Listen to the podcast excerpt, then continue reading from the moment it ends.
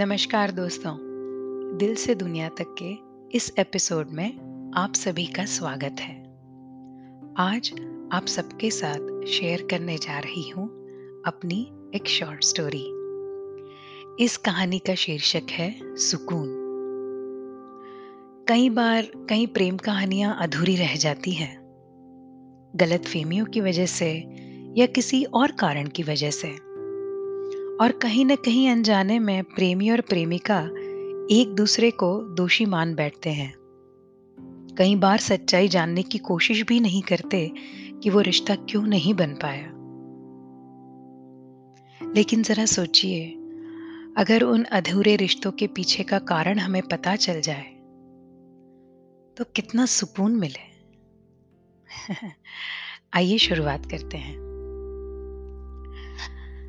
सुबह की हल्की मीठी सर्दियों में एक पेड़ के नीचे करुणा किशोर से बात करते हुए पूछ पड़ी, किशोर, मेरे खत का जवाब दिए बिना, मेरे प्यार को ठुकरा कर कैसे तुम मुझे छोड़कर चले गए? क्या भरोसा नहीं था मुझ पर, या प्यार नहीं था मुझसे? इतने सालों में एक बार ये तक नहीं जान लेने की कोशिश की कि मैं कैसी हूँ, कहाँ हूँ, या जिंदा हूँ भी कि नहीं। जवाब दो किशोर, क्यों मुझे किसी और से शादी करने के लिए मजबूर कर दिया? इतने में एक छोटी बच्ची अपनी गेंद लेने आई। करुणा ने पूछा, बेटी क्या नाम है तुम्हारा? वो बोली, मेरा नाम करुणा किशोर है, और बोलने लगी, पापा चलो ना जल्दी। करुणा निशब्द होकर किशोर की ओर देखने लगी। किशोर ने बच्ची से कहा, हाँ तुम खेलो, अभी चलते हैं। फिर किशोर बोला, करुणा, तुम्हारे सिवा किसी और के बारे में सोचना इस जन्म में तो मुमकिन नहीं है, शादी तो बहुत दूर की बात है। करुणा किशोर मेरी गोद ली हुई गुड़िया है, और अब मैं अपना पूरा जीवन इसी को बड़ा करने में लगा देने वाला हूँ।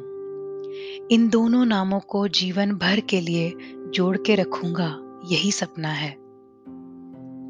तुम्हारी चिट्ठी मिलने से काफी पहले ही मैं तुम्हारे पिता से मिल आया था, और उन्हें मैंने बताया था कि इतने में तेज हवा चली और छन से करुणा का सपना टूटा, और वो बहुत देर तक सोचती रही। एक लंबे अरसे के बाद करुणा ने सुकून की सांस ली थी।